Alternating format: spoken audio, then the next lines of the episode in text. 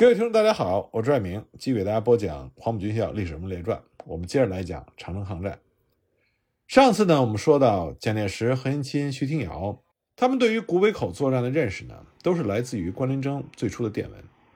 不过，关麟征最初的电文里呢，出现了一个隐瞒和一个错误。错误呢，就是他所发起反攻的地点并不是在龙儿峪，而是在将军楼口，也就是二寨沟口南方的杨儿峪。他发起反攻的主要目的，并不是为了已经失守的长城一线的防御，而是为了保证营城守备的安全。因为杨儿峪如果失守的话，会直接危及到营城的守备。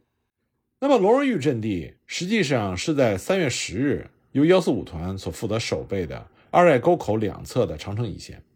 那么这一线的阵地呢，在三月十日就已经在日军的第一波攻击中失守了。失守之后呢，日军过了关口。沿着二寨沟两侧的山地，就攻击到了南方的杨儿峪，这就造成了营城守卫出现了直接的危机。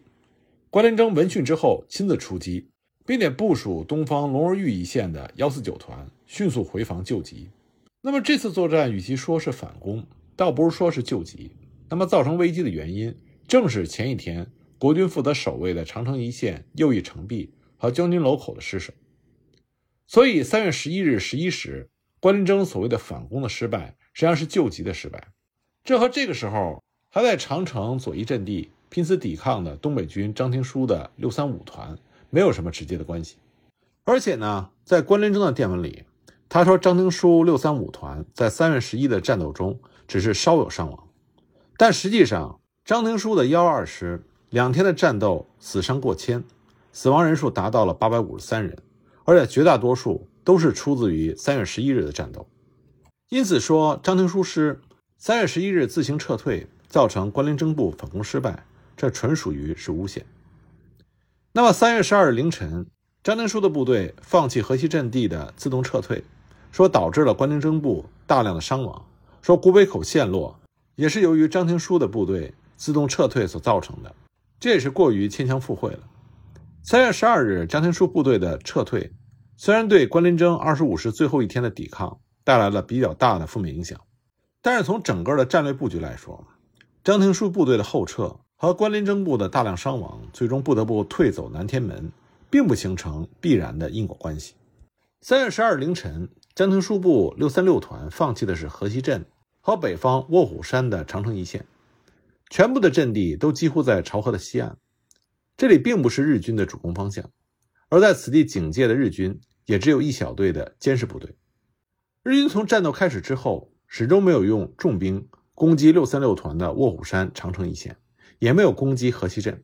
而是把全部的火力和兵员都集中在了将军楼和将军楼口的攻击中。目的呢，就是要占领国军后方的营城。从日军的战史记录可以看到，日军此举打算的是攻占营城之后，河西地区的国军守兵就自行瓦解。所以，六三六团的位置除了临近营城的河西镇南方高地一点之外，对于日军对营城的攻击并没有太大的影响。只能说，河西阵地的存在会牵制住日军的部分注意力，而其阵地的放弃就使得川原旅团消除了侧翼的忧虑。所以，张廷书部的撤退对于古北口战役的失败，虽然有士气方面的负面影响，但战略上并不能成为古北口失陷的主要原因。那么，何应钦、蒋介石的目的是想借此机会进行一次严正军纪、表彰英雄事迹的宣传，来鼓舞民众的抗战士气。但这也为后来想要还原历史的真相造成了一定的难度。那么，再来看看有关日军古北口战斗的死伤情况和战果。那么，日军方面最初发表的原始文件是第八师团三月十三日的统计，那就是战死者二十一名，内含步兵三十二联队十三人。步兵十七联队五人，骑兵第八联队两人，步兵第五联队一人，战伤七十三人，合计呢死伤是九十四人。那么这个最早发表的数据之后就成为了一个代表古北口战斗的基础数据，被宣传单位引用，广泛流传。但是这份三月十三日第八师团的统计数据，它属于统计速报，当然不会完全。所以之后三月十七日，第八师团内部。又做出了一个新的统计结果，记录于第八师团阵中日志。那么在这个记录里呢，说战死者二十四人，增加了三名重伤不治的，受伤者七十八人，也比原先十三日的统计增加了五人。那么，按照三月十七日的这个新的统计数据，古北口作战中，日军第八师团一共损失了一百零二人，其中死亡数二十四人。那么，这个统计数字呢，和一九三三年五月六日和六月一日日方所发布的两号官报中所公布的战死者名单是基本上吻合的。那么，由于日方的官报采用的是战斗结束之后的最终统计数据，又属于是行政通报，没有对外宣传的色彩，所以基本上是比较真实。那么，由于国军方面连战连败，所以根本没有办法准确的掌握日军的损失。因此，关于日军方面在长城抗战中的死伤，虽说国军方面并没有官方记录，有的也只有军内下级部队的虚报和对媒体公布的宣传数字，和实际会差得比较远。像西北军大刀队的杀敌数字和日方的记录有很大的出入。那么从逻辑上呢，我们就可以分析出来哪边的数字更可信。因为毕竟大刀队进行的是夜袭作战，随后撤退了。那么既没有割人头，也没有割耳朵，又是在夜里进行近身肉搏战，又因为撤退没有进行打扫战场，所以根本不可能给出准确的杀敌数字。那么一开始呢，作为正式的战史记录，也不会采用西北军大刀队为了宣传使用的那个数据。但后来呢，随着时间的推演，在大陆的战史资料里，为了宣传抗日战绩。就开始使用这些并不准确，甚至说夸大很多的宣传使用的歼敌数字。那么，关于中国军队的损失情况，日军方面也没有多少详细的数据。有关古北口战斗，只有一个打扫战场的时候由宪兵点验的中方遗弃尸体数六百有余。那么，因为这是唯一的记录，所以日军也一直沿用这个数字到今天，说古北口一战中方损失了六百多人。另外，在日军的战史记录里，也有关于古北口战斗缴获的武器弹药，其中包括步枪二百四十七支、机枪二十一挺、迫击炮七门、高射机关炮四架、枪用刺刀五百零六支、步枪弹二十八点二万发、机枪弹十二万发、凯蒂炮弹七百四十八发、高射炮弹九百发、手榴弹两千二百九十四枚。那么，这些缴获的武器和弹药数字，因为是打扫战场的清点结果。所以应该是比较可信的数据。那么日军方面关于中方的战损数据，应该和中国军队自己留下的战损记录进行交叉核对，才能够还原历史的真相。但是因为当时中国军队的内部制度不健全，并没有点验核准制度，所以中国军队这边的战损数字也不一定准确。但这是唯一可以信赖和参考的数据。在古北口抗战的中国军队，主要是东北军张廷书的幺幺二师。和中央军关林征的二十五师这两支部队，一共呢是一万七千多人。守备将军楼以西长城线和河西镇卧虎山长城一线的是幺二师。那么幺二师他留下了比较准确的统计：幺二师全员八千四百九十四人，其中阵亡八百七十三人，失踪一百一十一人，负伤一百八十人，死伤失踪一共是一千一百六十四人。那么这和后来北平军分会的统计数据基本上是吻合的，因此呢比较可信。但是守卫将军楼以东长城一线和第二线营城阵地的关林征的二十五师，并没有自己留下的正式的战损统计。那么最原始的数据呢，是一九三三年三月十七日何应钦在给蒋介石发出的损失报告电文中，上面写道：据闻师长关林征电报称，直部此次古北口抗日战役。即参加军官四百七十六人，士兵八千六百七十七人，马匹六百一十二匹，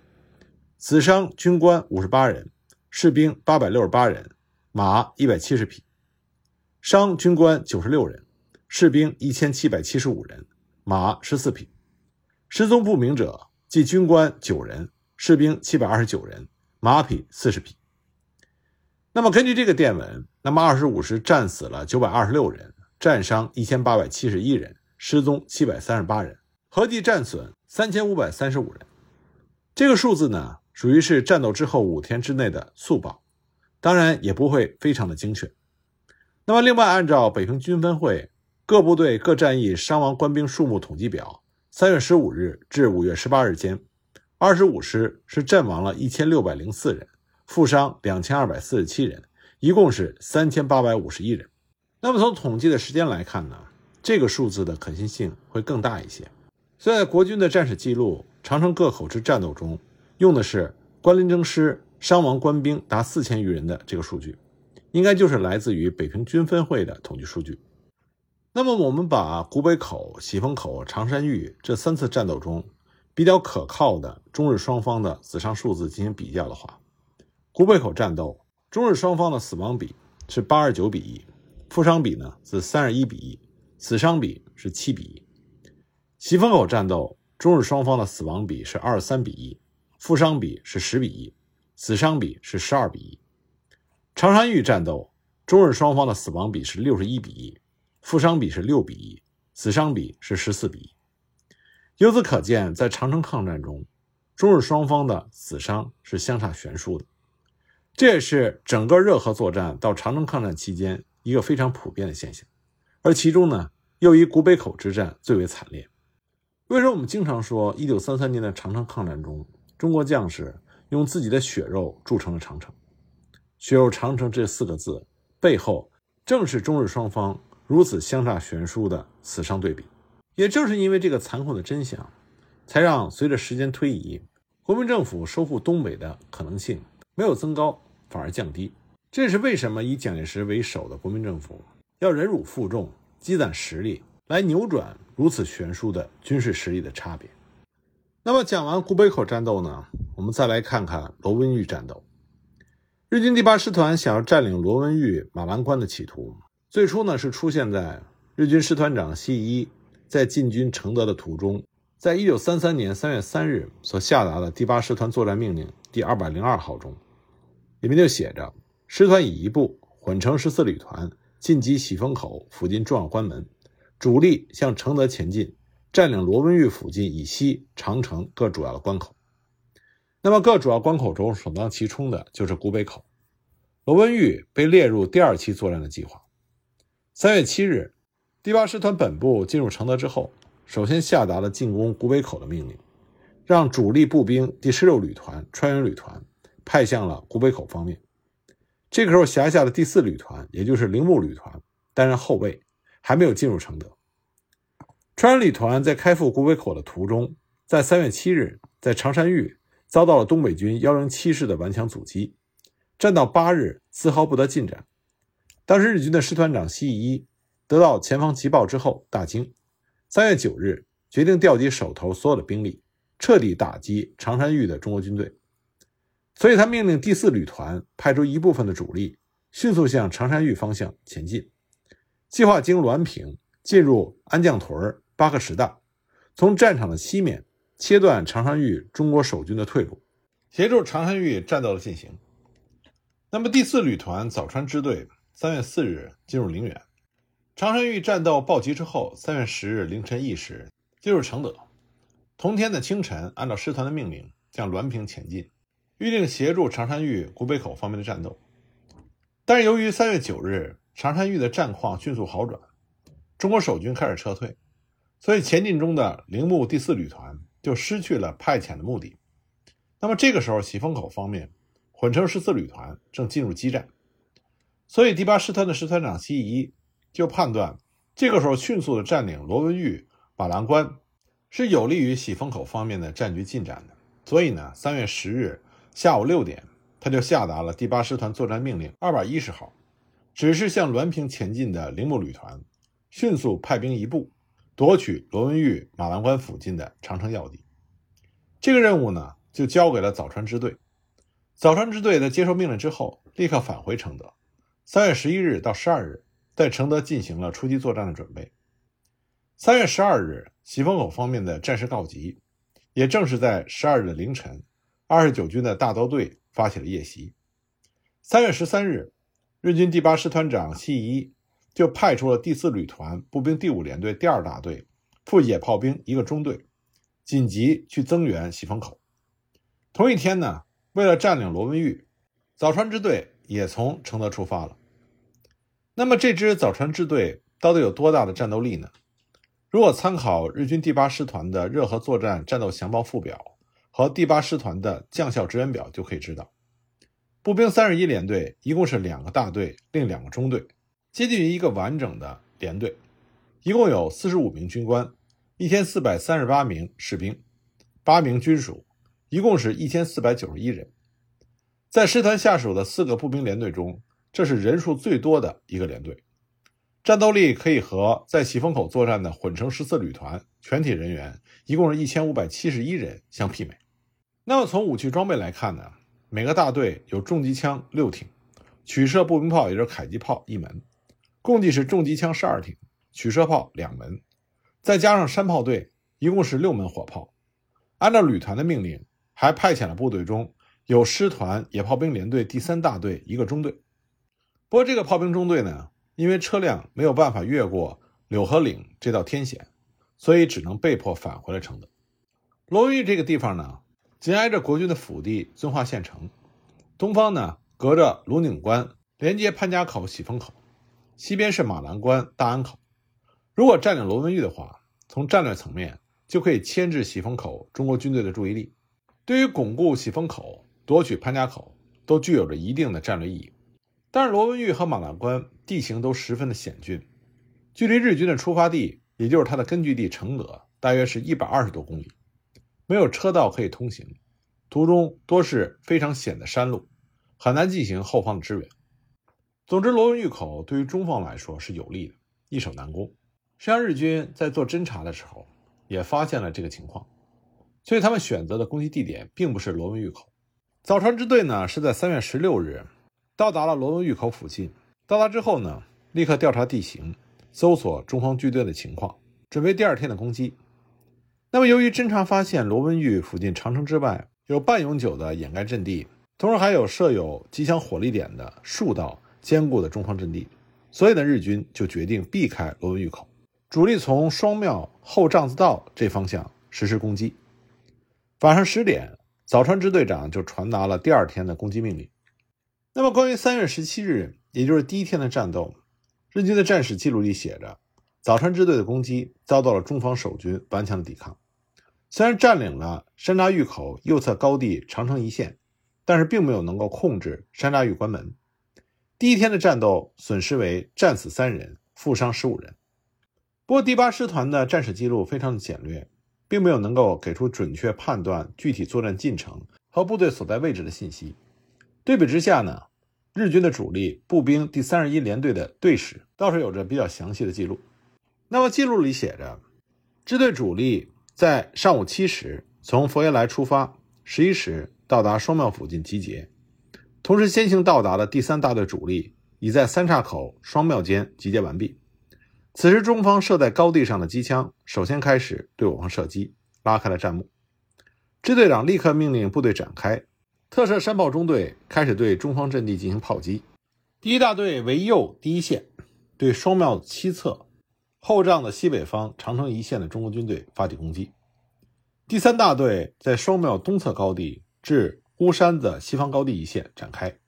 对罗文峪西方标高四百公尺的高地，也就是大毛山的中国军队攻击前进。